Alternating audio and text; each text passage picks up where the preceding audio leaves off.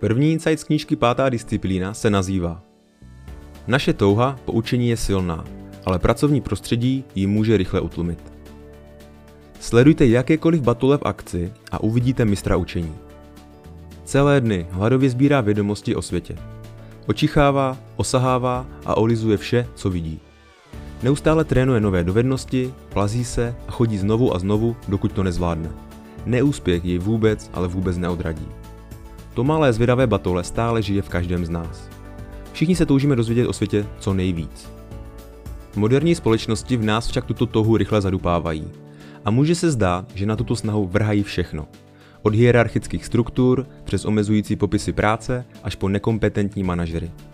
Klíčové poselství je následující. Naše touha učit se je silná, ale naše pracovní prostředí ji může rychle uhasit. Jedním ze skvělých způsobů, jak může firma bránit učení, je dát každému úzkou pracovní náplň. To může velmi snadno zničit jakýkoliv smysl pro zapojení do celkového dění ve firmě. Pozbuzuje to zaměstnance, aby jen odbíjeli hodiny. Jistě, plní své konkrétní úkoly, ale nikdy nepřemýšlejí o tom, jak se mohou naučit řešit širší problémy. Když se něco nepovede, pravděpodobně z toho obviní někoho jiného. Často by ale udělali mnohem lépe, kdyby se zamysleli nad tím, jak k problému přispěli jejich vlastní činy. Proč jsou lidé tak dychtiví rozdělovat vinu? No, jedním z důvodů je, že někdy nedokážou vidět dál než do svých vlastních oddělení. Nemají přehled o tom, co se děje v celé organizaci a tím pádem ani pocit odpovědnosti.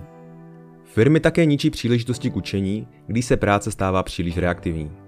Pokud všichni neustále hasí požáry, nezbývá čas na analýzu věci nebo na vymýšlení kreativních řešení do budoucna. Toto úzké zaměření na to, co se děje právě teď, může vést k takzvanému syndromu vařené žáby. Je to staré přirovnání.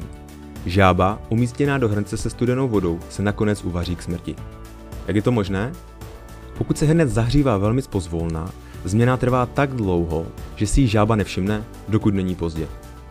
Pokud korporace uvíznou v reaktivním režimu, také jim hrozí, že přehlédnou jemné, ale narůstající problémy.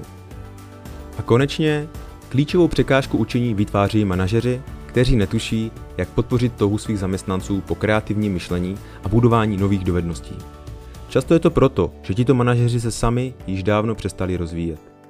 Dobrou zprávou je, že žádná z těchto překážek není nepřekonatelná.